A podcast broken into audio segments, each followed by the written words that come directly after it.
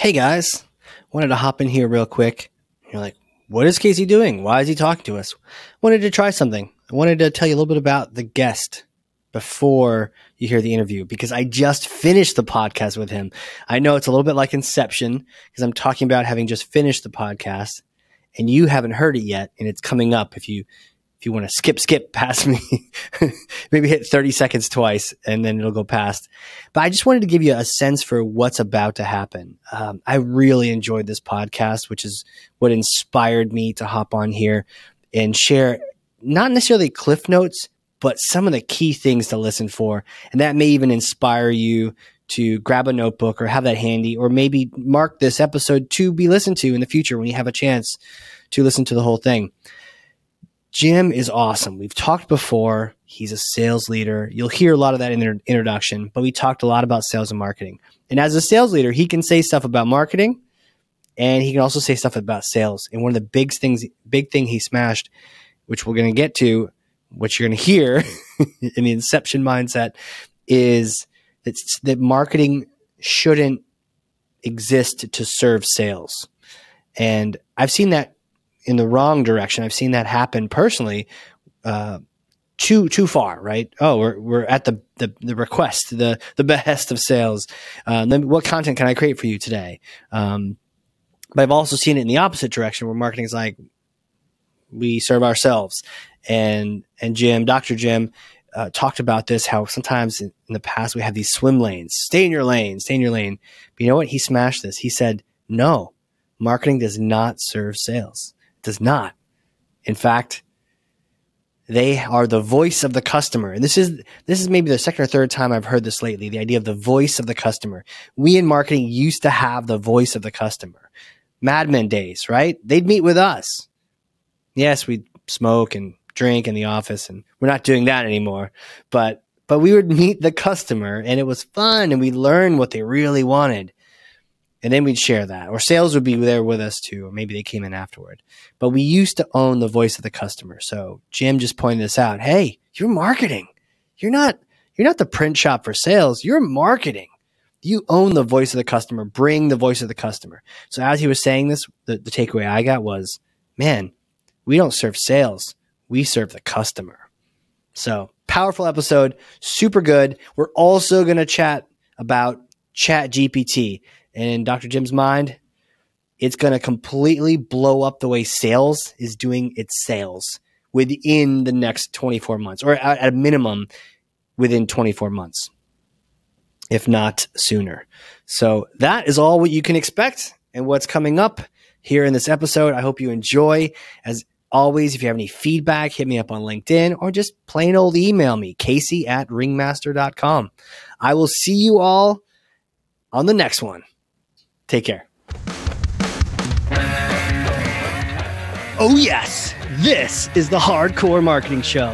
I'm Casey Cheshire, your host for this epic journey. Today's show is sponsored by Ringmaster on a mission to launch B2B podcasts that create relationships, generate revenue, and drive growth. Ringmasterlive.com. Bam. All right, here we go. The train has left the station. I can't wait to introduce my guest today. I had the pleasure of speaking to him on the other podcast. Yes, that's right. That Creating the Greatest Show podcast about podcasts. Yeah, I'm having a lot of fun over there. If you haven't checked it out, come on over, check it out. But my guest was on there and we just had an absolute blast. And I found out not only is he brilliant guy, has a PhD, but he is a sales thought leader. He's a sales leader, thought leader, trainer to the stars. He's a researcher, author, a podcast host, straight up strategy nerd. So I said, man, you have to come over here. I love for the people listening to the Hard Corps Marketing Show to hear you. So let me tell you about him a little bit more. He's a co-host of the Cascading Leadership podcast, co-host of the Talent Strategy 60 podcast. He is a talent strategy transformation evangelist at Circa. Dr. Jim Kanichirayil, welcome, sir. Thanks for having me. I was uh, hearing that description and I was like, oh, that guy sounds pretty cool. Where is he? like, who is that? I can't wait to yeah, meet him. I'd like to meet that guy. Hey, that sounds pretty interesting. And then it's like, oh, it's me. Yeah. Uh, it's all downhill from here, right? yeah. well, Jim, No, it's uh, I'm I'm I'm pretty pumped to, to to be here. I had a lot of fun on the uh, the greatest show, and uh, this is going to be a little bit different. I know the audience is probably used to people swearing like sailors. It's early in the day for me, and if I start down that train, I have seven or eight meetings today. I don't want to be sounding like a, a sailor in front of clients, so I'll try to keep it as close to PG PG thirteen as possible. heck yeah, there we go. And, and you know what? You can swear. It doesn't mean you have to swear because it is the Hard Corps marketing show after all. So let me get to it. I got to pass you this thing. It's heavy, but I know you work out. Uh. okay. Here you go. You grab that? Grab for me Yeah. Thor's hammer. Backhanded grab of Thor's hammer, ladies and gentlemen. All right. Take Thor's hammer, smash for me some kind of sales and marketing myth, bogus strategy, misconception. Set the record straight once and for all. So this is going to be controversial coming from a sales guy, and I have like six or seven myths that I'd probably drop in here, but I think the biggest one, and it's especially relevant today, or, at least in the light of uh, some of the new developments uh, that are out there in the marketplace, is this idea that sales or that that marketing is in service to sales, and I think that's just ass backwards. Um, and here's why. So you look at the dynamics within the sales ecosystems. Um, what what what are sellers experiencing for now the last couple of years? They're missing quota usually 60, 70% of the time. Uh, you have tremendous churn within the organizations, uh, within selling organizations. You have outbound motions that have gone through the roof. Nobody is returning uh, replying to any of those outbound motions, those traditional outbound motions of phone or email or any of that sort of stuff. And the common lament from sellers is I can't get anybody to talk to me. And it's interesting that that complaint exists when a lot of your more mature or even your accelerating growth organizations have some pretty well thought out marketing functions and teams that put out a ton of content. And yet, the common complaint that you hear from sellers and sales leaders is that marketing doesn't know what the hell they're doing. Anything that they put in front of us is crap. And, you know, they should be doing a better job of getting us stuff that's relevant. Now, when I hear that, there is some validity to that complaint, but it's tiny it, it, it and it's tiny because yes marketing should be arming and acting in some fashion as a sales enablement arm. But marketing doesn't serve sales. Marketing is the voice of the customer. And if you're a seller and you're too stupid to understand what the customer is telling you and and think of new ways to kind of connect with that customer that's your own damn fault for getting the results that you get. So the myth that marketing exists to do sales as bidding and is only relegated to making one pagers and stuff like that that doesn't really move the needle from the customer's point of view that's something that's got to change and it's got to change pretty quickly especially when we're looking at the current economic and technological situation where you have a lot of automation entering the marketplace in many different forms. You have uh, an economic downturn slash crisis that's looming or we're already in it. You've seen the landscape of layoffs that are happening both on sales and marketing.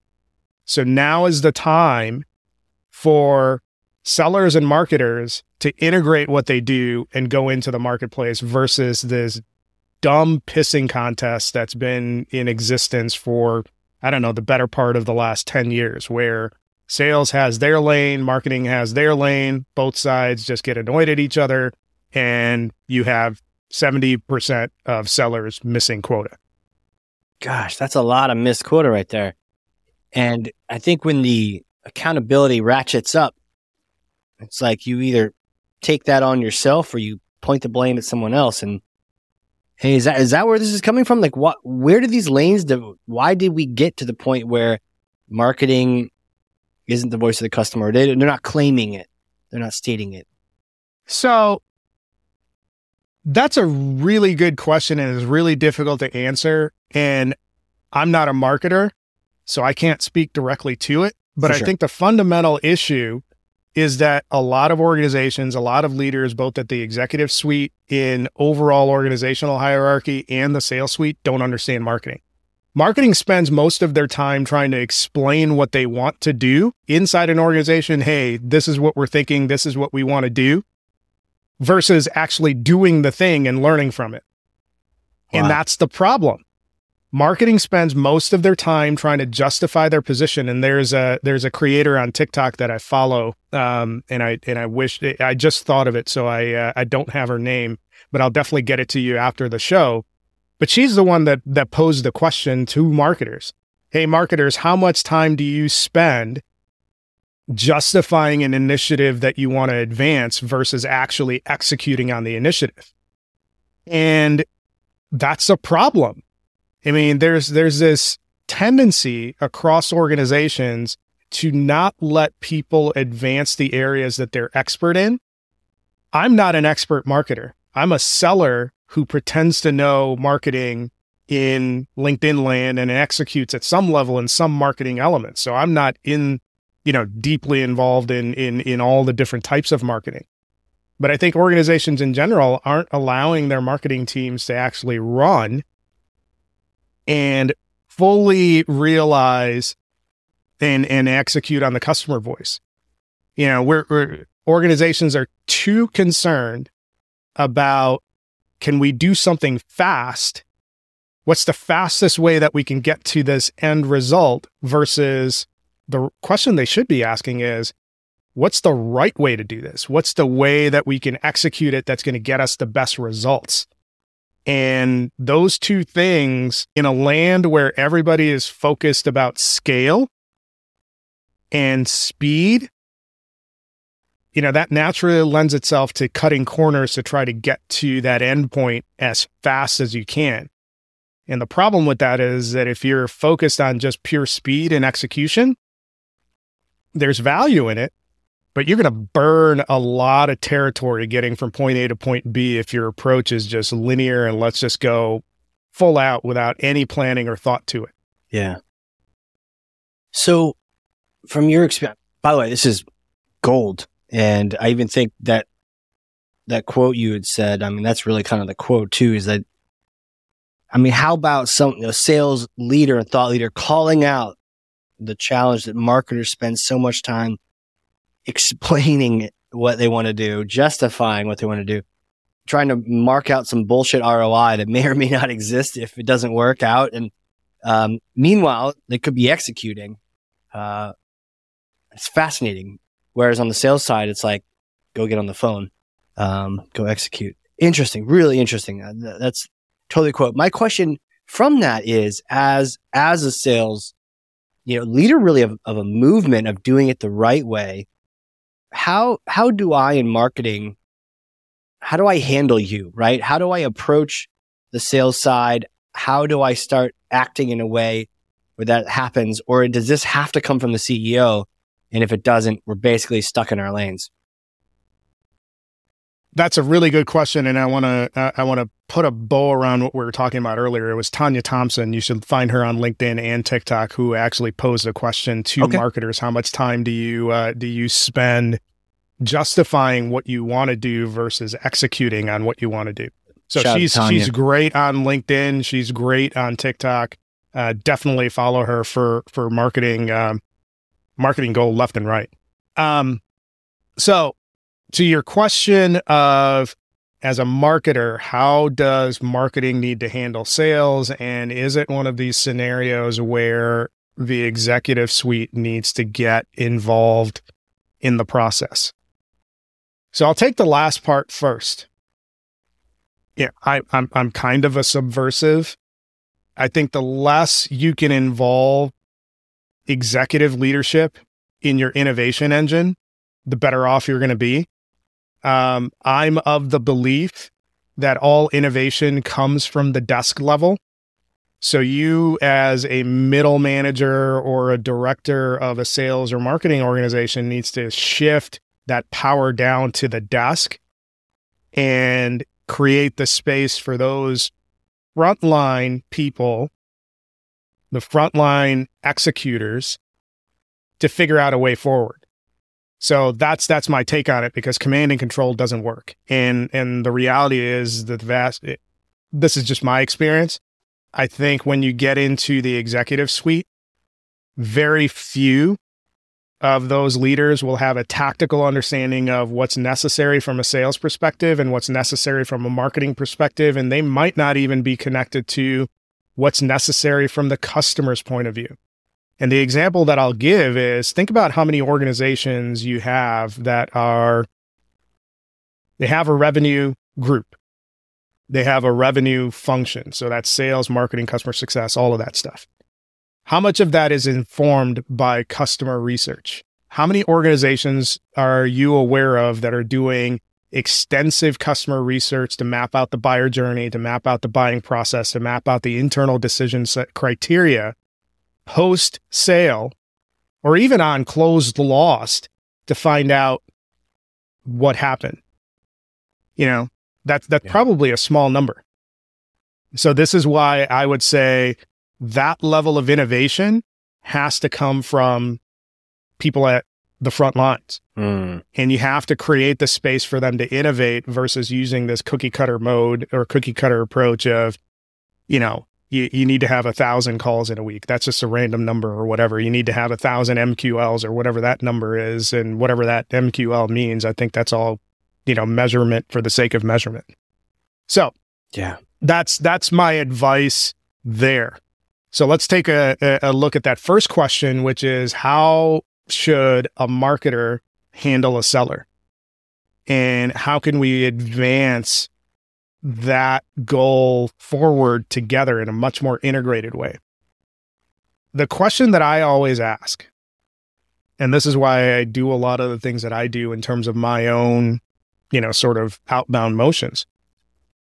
How can I get in front of anybody that I want to get in front of? That is the question that I ask. So, as a marketer, if I'm playing the role of a marketer and trying to engage a seller, the question that I would ask is I'm going to pretend, Casey, you're a seller. Casey, if I could get you in front of 20 of the top decision makers in your ICP, would you be interested? Sure. Let's do it. That's where it starts. That is the critical question that needs to be asked because most sellers are going to say yes. You're going to encounter problems on the how. And this is where marketing's expertise in terms of understanding the buyer landscape and the customer journey comes in. So the second part, so you said, sure, let's do it. All right. Well, how are you currently doing that? This is my question to a seller. How are you currently doing that? And they'll list off all their stuff, and it's basically some version of spray and pray and, yeah. you know, four paragraph emails. So the how is where sales and marketing di- diverge because sales has been conditioned to chase the 3% of the market that's in an active buy cycle. The flaw in that approach, there's a lot of flaws in that approach but the 3% of the market that's in a buy cycle, if you didn't have them on your radar beforehand, you're already behind. You're a commodity that's entering the fray and you're going to get nickeled and dimed. And your only hope is to be the low cost option or provider.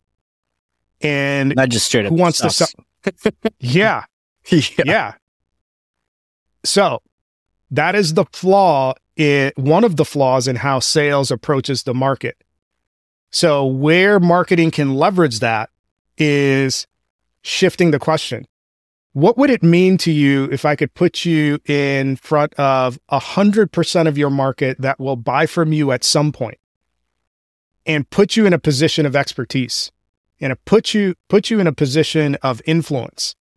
That is the shift in thinking that needs to happen on the sales world I mean, yes, you need to be working closest to the money, but you'll never figure out who is closest to the money or who's in a buy cycle if you're purely only doing your outreach on the basis of what can you as a buyer do for me right now in driving my commission check. We've right. seen that it doesn't work. So, what are you going to do differently? And how are you going to engage the world differently where you are building conversations with 100% of your prospect universe? That is how marketing can actually bridge the gap. And this is where marketing and, and, and, and content comes in. And, you know, it doesn't necessarily need to be a marketing and sales together motion. If you don't have a marketing department, sellers are going to need to ad- adapt. Um, I mean, I, I, I know in our circles everybody is paying attention to ChatGPT, right, and other tools like that. I I wrote in my most recent newsletter about how the advancements in AI and tools like GPT entering into the marketplace is going to absolutely obliterate modern selling. The way we sell now is not going to exist 24 months from now.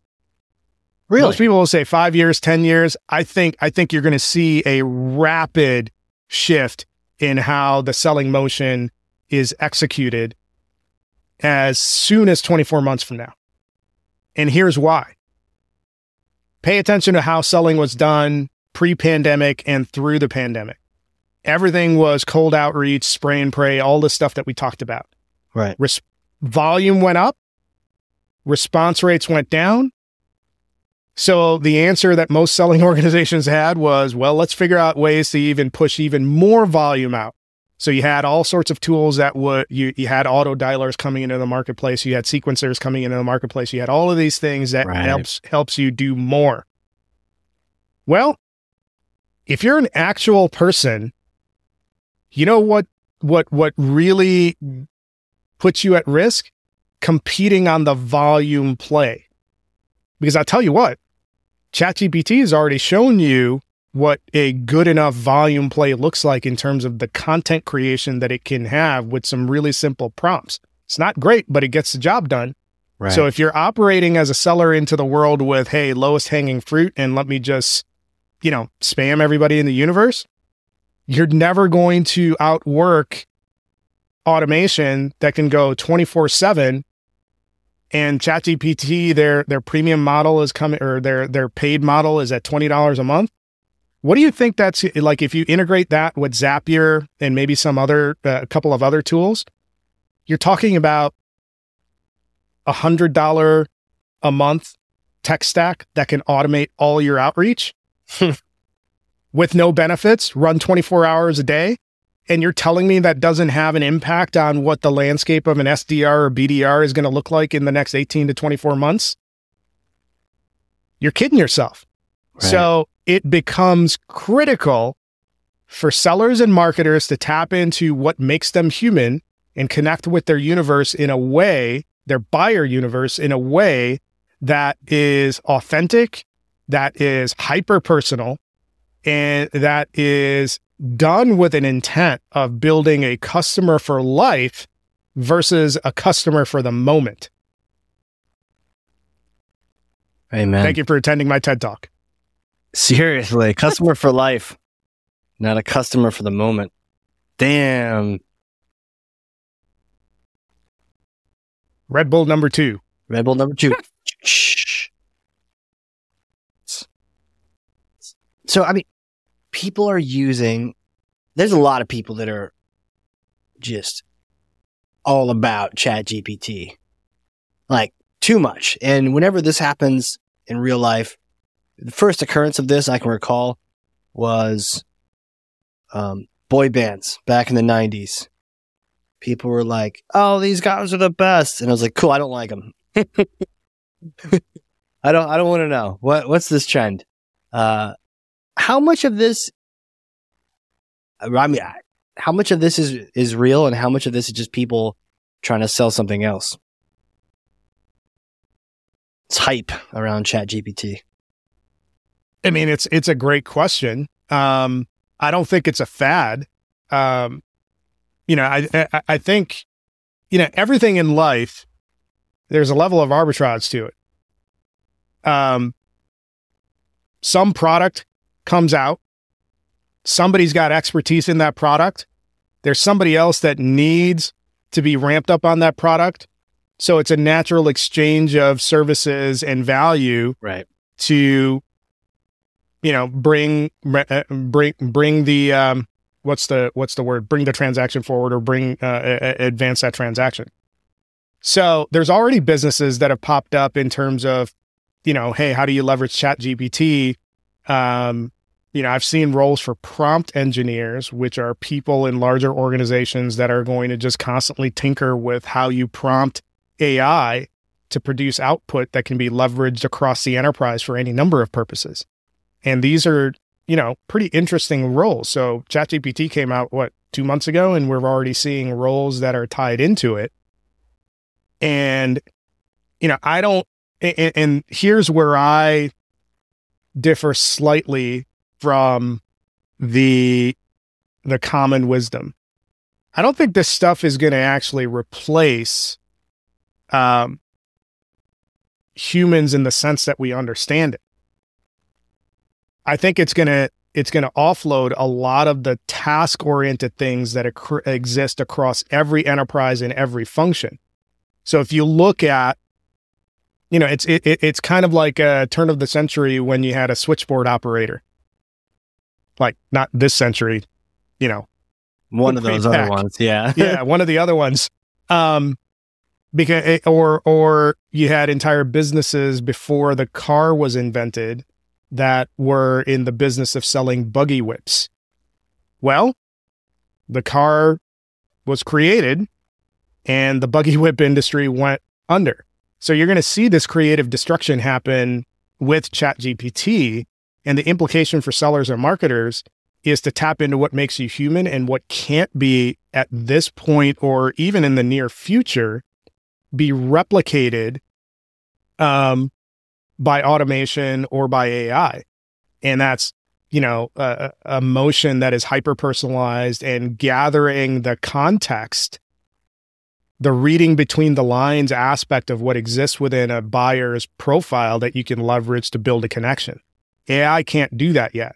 Um, it's, you know, it, it's advanced to the point where there are certain platforms. I think Google's platform um, there's mixed reports on it, but it's beat the Turing test. And the Turing test is um, can a computerized um, persona fool a human on the other side more than 50% of the time?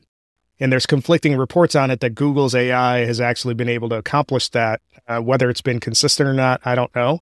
Um, but even if you reach that stage where AI can beat the Turing test, um, you're still going to have that nuance that you can capture as a human um, to better connect with your buyer. So, what does that mean from a practical sense for sellers and marketers? Right. Well, you have to rethink. This is where I said, hey, the big myth is marketing is in service to sales. Marketing and sa- uh, uh, sales are two sides of the same coin. That's how you need to move forward. It's how can you integrate marketing into your selling motion? How can you integrate sales into your marketing motion? How can you move together to capture 100% of your buyer universe and get in front of them um, in a way that's authentic and actually helps you build a long term relationship and customer for life? That yeah. is the shift in thinking that needs to happen. Instead of thinking about the 3% that's in the buying cycle, think about the 100% that are actually just people trying to achieve something and just understand what that something is and see if you can either recommend them to somebody that might be able to help them out or if that's something that that person is trying to advance is a critical capability that you have well have that conversation at the appropriate time but if you're just leading constantly, which is the motion right now, with, hey, I solved this, this, this, and this, uh, we should meet, you're going to get the results that you've gotten since 2018. Mm-hmm. And it's going to be worse. Yeah. I had this problem yesterday. It, it just totally came to head the idea of trying to get hyper personal, trying to get personal. What is personal? I was sending a few messages to some people on LinkedIn some that I connected to a while ago. We never really chatted, right? So I wanted to say like, Hey, we haven't chatted.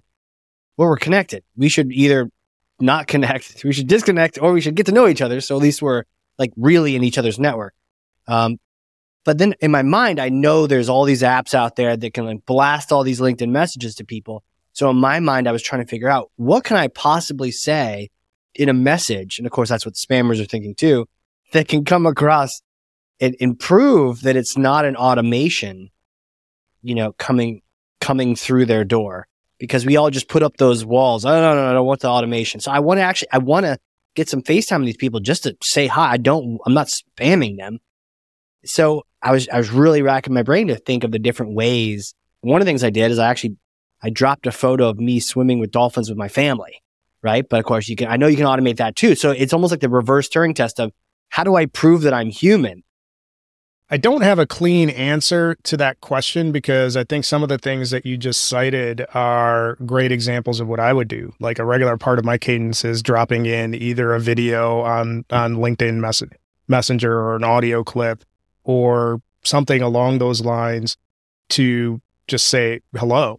Um, one of the things that's been really effective for me is most automation is going to pull information from like the first couple things on a LinkedIn profile. Something about your current job or something about the job that you were at before. I, when I'm looking at somebody's profile, one of my most effective ways to convert into a conversation, because that's all I care about. And and I love hearing people's stories. So I'm coming at it from a place that's natural to me. And my entire LinkedIn profile is set up in a way where people know by glancing at it that, oh, this guy likes to tell stories or hear stories. So I'll often, you know, you know, we were talking about Pablo Gonzalez. So if yeah. I'm, I don't know him. Um, you should get to know him. Lo- yeah. Shout out to Pablo. But so one of the one of the ways that I do my outreach is if if Pablo was somebody in my ICP and I wanted to have a conversation, my messages are usually like two sentences on LinkedIn. And I'm like, huh, you started out as a contractor and now you're a multi million dollar podcast producer. What's the story there?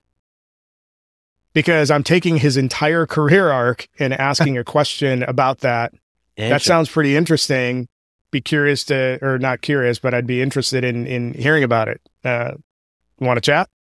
Some something along that is what I send out. And I get probably 60, 70% of the people I send that type of message to responding back. Because that's not, I mean, now that I say that, all the automation jockeys are going to be like, let me program this in there. Right. Um, but the reality is that I, you know, I, that is one way to kind of execute it. If you want to be that's that's broad. If you want to be tactical and still effective, one of the things that I do is everybody everybody talks from a sales perspective, lead with the problem. And that's true. Lead with the problem, not your solution. What I do is I twist that. So instead of I lead with the problem, but I say, "Hey, Casey, generally speaking when I'm talking to other XYZ personas, they're dealing with these problems. It looks like you, you have a good handle on it based on the fact that you've been at XYZ company for this amount of time. Am I off base? People right. Are super excited to tell you when you're wrong. so instead of me leading with a question that forces them to admit that they have a problem, I put them in a position to have uh, to to correct me on my assumption. So that's another way that you can get a response. Um, and the the hook that I add on the hen- end of it, and again, this is tied to my LinkedIn profile, anyways. I write. I have two shows. I, I run my mouth a lot and I talk to interesting people. So I ask them a question. It looks like you have this stuff figured out be interested in talking about it? Am I off base? So you're giving people a platform and you're giving them the opportunity to correct you. That's like the if if we're talking fishing, like my my favorite lure to use is a perch colored jointed rapala. I slay with that that lure whenever I go fishing. Really? That is the perch colored jointed rapala of prospecting. understand your persona, know the problems that they face, give them the opportunity to correct you about the problem because you're oper- you're leading with hey you have this figured out and you're giving them a platform that's that's your playbook to get in front of anybody that you want. 100% i love that.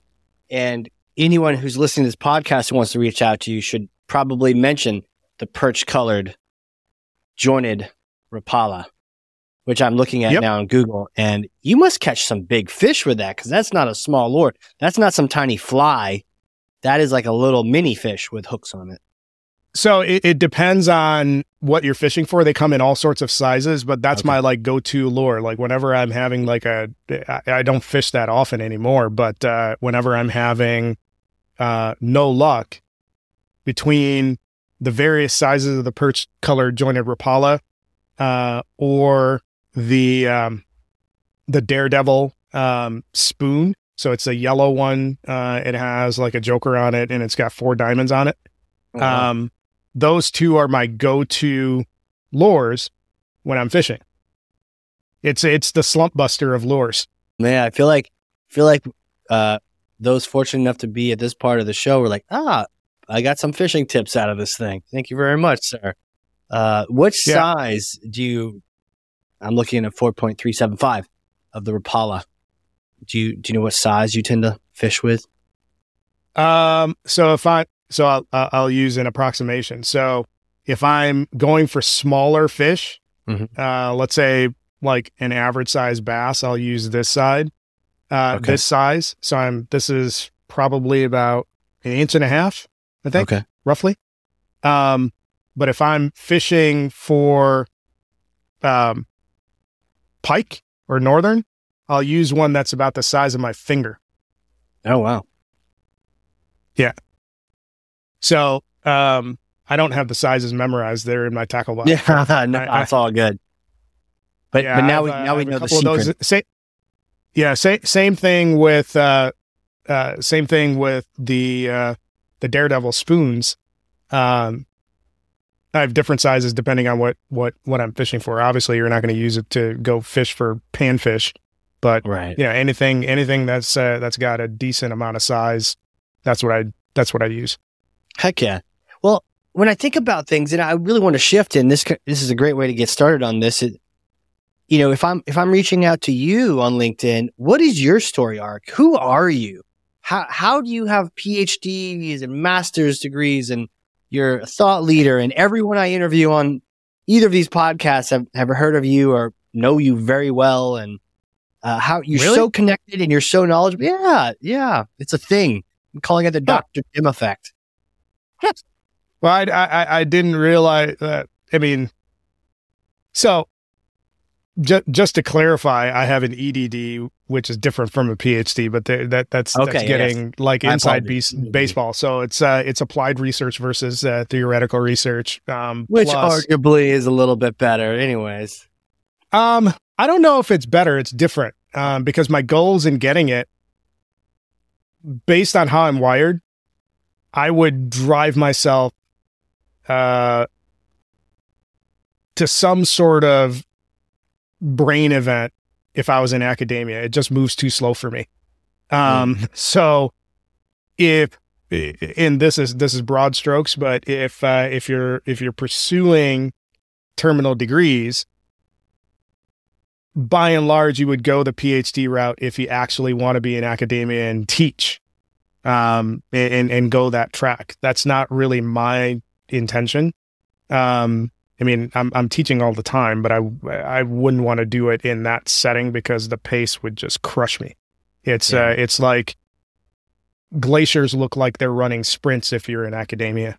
Um, so there's Shots that. I mean, I think Hey, I'm I'm I'm- I'm not saying. I'm just saying. Keeping it real. Um, That's it. the uh, my my co-hosts will laugh at that uh, Lawrence Brown because he's uh, he he went from the private sector into academia and he's I, I was like when he was thinking about making that move and I was like, are you sure? Because he's wired like me. He's an introvert, but he, aside from that, he's very much wired like I am. Wow. and uh, he, he he deals with that frustration. He's just got a lot more patience than I do. Um, yeah, it's like how do you go from running like a cheetah to walking like a glacier? You know, how do you do that? Yeah. I mean, walking would be fast for a glacier. um, so how did I? How, how did all of that fit in? Yeah. You know, I I- I think I, I would love to say it was completely intentional.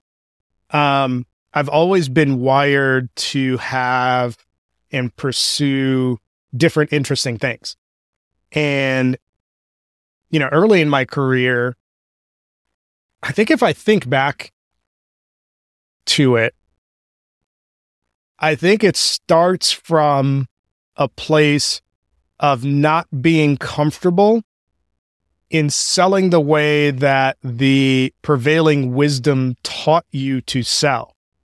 Because when I was coming up as a seller, it was I, I'm gonna post a video about this, but there's a there there there's someone who is really well known in the world of selling. Uh, and he just put out the 10 commandments of selling and commandment number one was dress to sell. And there are other elements of his commandments that that make sense but when you're leading with just a pure optics play in terms of how you sell one it reeks of gatekeeping because what if you're from a background where you don't have the means to look like you broke the bank just for what you're wearing so Napoleon Hill crea- would say you go out and get a loan and yeah buy that tuxedo. Yeah.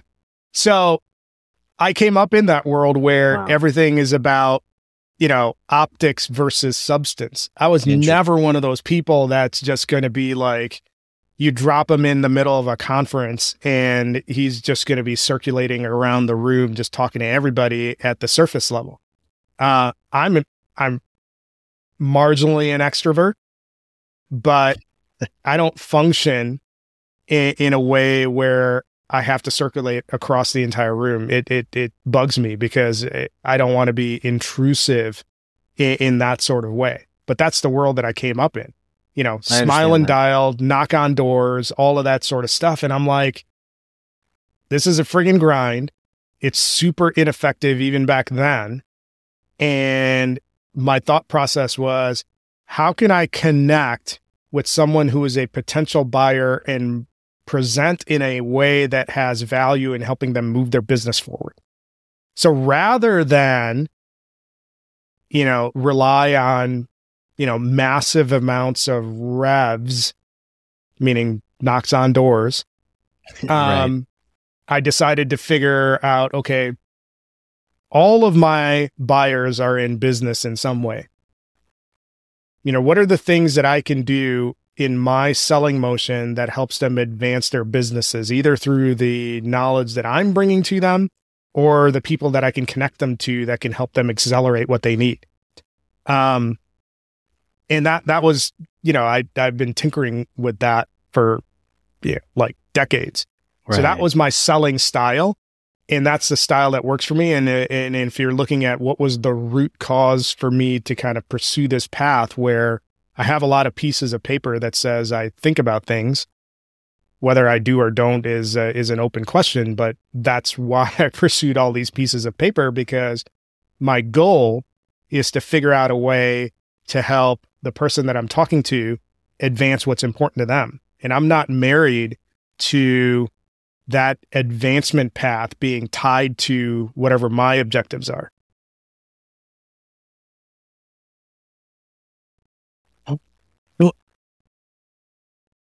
how how did you eventually become i mean i mean optically you're a well-dressed you know professional right now so so somewhere along the line the performance you know you led with performance and then the optics followed or how did you find success in going your own path despite what Yeah. was expected of you Yeah.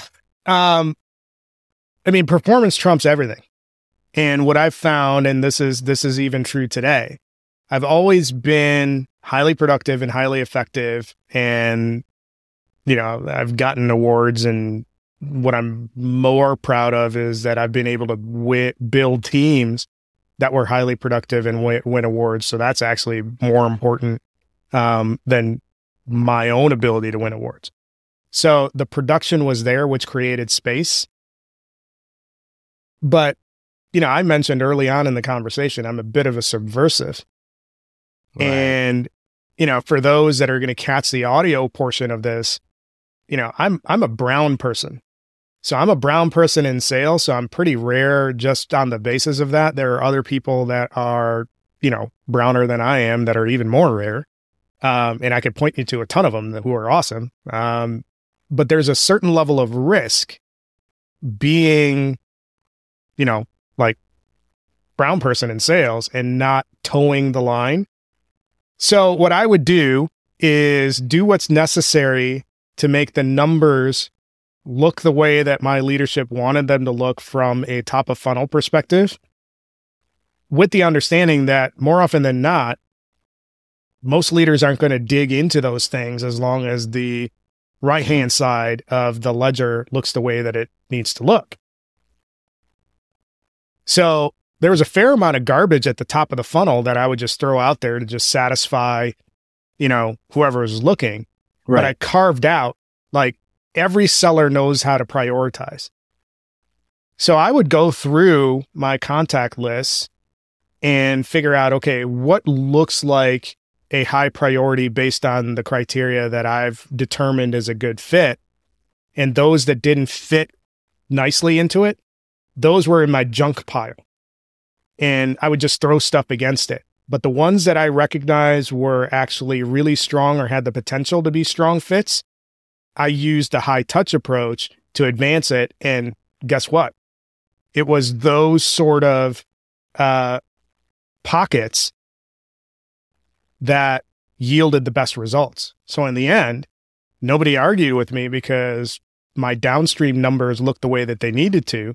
But I knew that, you know, in it, when the when the chips are down, and it, it's even the reality right now. And this might be getting like beyond the scope of this particular show, but anytime you have an economic downturn or organizations are looking at making cuts in marketing or sales, more often than not, and actually uh, uh, an article just came out about it right now with the big tech layoffs. It's mm-hmm. uh, it, it, it's it's people from underrepresented communities that are most impacted uh, by those shifts. So if you're a member of that community, you have to cover yourself in making sure that your numbers look right because you're going to be more often than not the first on the chopping block, or at least in the early stages of the chopping block, which uh, uh, you have to be pragmatic about it. Um, so yeah, that's that's that's how I created the space to do my own thing. Um, okay. you know, I mean, I, I think you can you can have some questions about what that was uh, the the ethics behind it, but it's it's a pragmatic approach. Uh, I I'd love to say we're in a space where everybody can do their own thing as long as the results are there. That's how I lead as a team leader. I, I point the way, mm-hmm. and uh, and and I rely. I'll coach my people to get there. Um, but the reality of it is that a lot of people will say that, but when it comes to the execution, they're going to drill down into, you know, the top of funnel activity metrics, which I think is one of the big flaws that exists within um, a selling organization's mindset. 100%. Looking at that arc, I'd love to throw a hypothetical at you. Yeah. You need to summon all of your higher educational powers for this hypothetical. a little more theoretical of a question. So this might be, you know, not practical enough for you. But here it is. I actually may have a time machine here in New Hampshire. So you come visit, we get a chance, we get some beer, some lobster, we go play around with a time machine and we get a chance to go back and visit yourself a few days after you graduated with your undergrad degree many moons ago and you can talk to yourself and you can say anything you want. You can give yourself advice, recommendations, whatever. What would you say to yourself? So that that's a great question. And I would probably even wind the clock back to probably junior or senior year of high school. Okay. Um, a lot of this advice is informed by a lot of the great things that the millennial and Gen Z generations have brought into the workforce. So I have a ton of respect for those two cohorts. I'm a Gen Xer. And uh, I think you called me old in the setup to that question by saying you're going way, way back into your undergrad days. So you know, I'm going to have to smack you around for that when I see you. Um, but to answer your question, I think uh, I, I would go back and I would offer these two pieces of advice, which is especially relevant even today. Um, if anybody tells you to keep your head down, don't create a lot of noise, work hard, and things will happen, they're lying to you to their for their benefit. Mm. That is absolutely not true. I mean, work hard, yes, but yes. you need to advocate for yourself and my co-host and I are great examples of it. I mean, we've achieved a, a, fair amount of things in in our career, but one of the things that he and I both talk about, and this is why we launched Cascading Leadership, is that we were raised in that culture, and we made a lot of our bosses a lot of money and mm. got them promoted, thinking that we would be recognized just by virtue of our production, and we were to a point but because we kept our head down, because we kept our mouths shut, our mouths shut, we cost ourselves opportunities. So my advice to my, you know, 16, 17, 18, 19, 20 year old self would be work hard, get results. You better be promoting the hell out of those results to everybody that you that has influence over your career.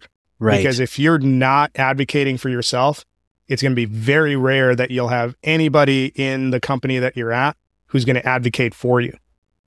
So that's that's probably the, the the biggest piece of advice that I would give anybody navigating their career is do that. Um,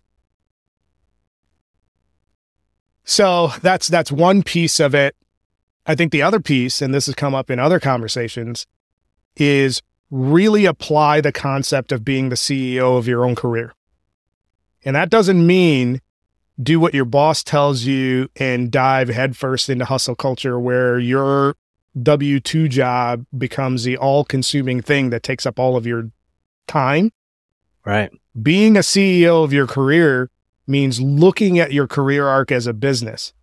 So you need to have you need to figure out ways that you can create multiple revenue streams for yourself. And for somebody that's early in their career, that was like, how the hell do I do that? Um, so you have one revenue stream, which is your W 2 job.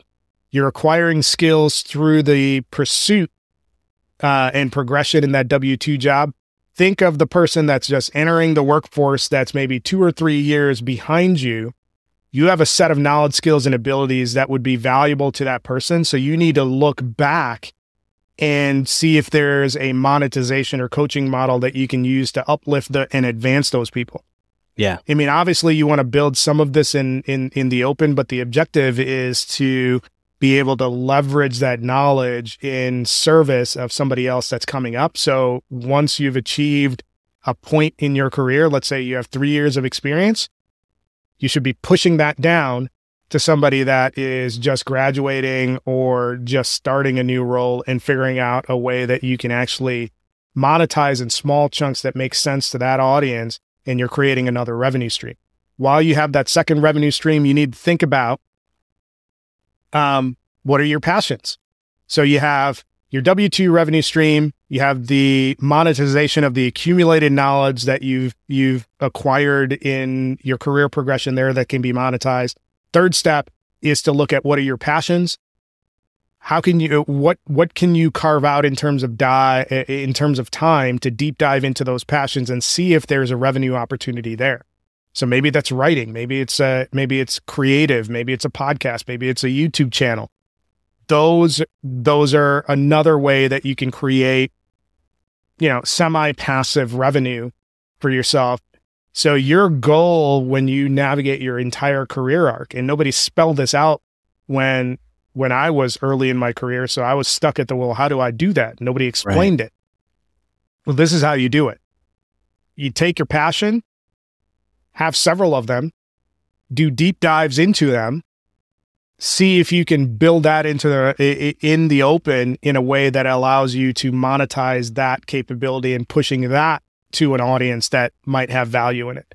So that should be the arc of your entire career. So when you think about when I when I say you know, you're the CEO of your career, your number one responsibility is to have multiple revenue streams so you're never in a situation where, you know, you wake up the next day, you're locked out of your email, and you get a memo saying uh, somebody will be in contact with you about um, transitioning out of the organization.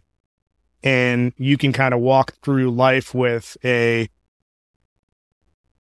stoic aspect to yourself where something like that doesn't crush you in terms of your ability to support yourself and support your family. Man, powerful words, man. Powerful words. Where can people connect with you if they want to reach out? So best way is LinkedIn. Uh, that's my most active channel. Um, you can find me there. Um, you can certainly follow me on the Cascading Leadership handle on LinkedIn or all over the place. So we're on LinkedIn, YouTube, uh, TikTok, and uh, marginally on Facebook. Um, building out my TikTok following and YouTube following. So those are two good ways. But you know, connect with me on LinkedIn. Happy to uh, connect with people. You uh, you connect with me and throw me a pitch, you're going to be disconnected and blocked. So you're don't do take that. that Thor hammer. You're gonna hammer ban someone. Yeah. You're gonna block them into oblivion. and honestly, getting blocked on LinkedIn, people don't. Not to keep something going, but like people don't realize if you get blocked on LinkedIn, that is like death. You have been, you you don't exist to me anymore. I'll never find you in search. I'll Yeah. It, and so yeah, don't It's uh, don't do it. yeah. I mean, I, I don't I don't use the block hammer often, but if if I say, hey, whatever your pitch is is not relevant, and then you keep trying to get a meeting with me, I'm like, dude, that's just de- that's gender neutral, dude. Yeah. so like, dude, colloquial. yeah, um, yeah. So don't do that. Don't do it. Don't do it. Well, man, thank you so much for coming on here. I feel like we've had two podcasts. I'm ready to go out for beers. Let's do this. Um, thank you so much for being on here and and sharing and, helping explore some of these topics that you're super familiar with, and even some of the ones that are just on the cutting edge, like ChatGPT. I really appreciate it, man. No, it was uh, uh it was a lot of fun being on, and uh, appreciate you having me on. Hopefully, your listeners will find value in it. Um, always happy to chat and uh, and help you kind of advance the things that you need to advance.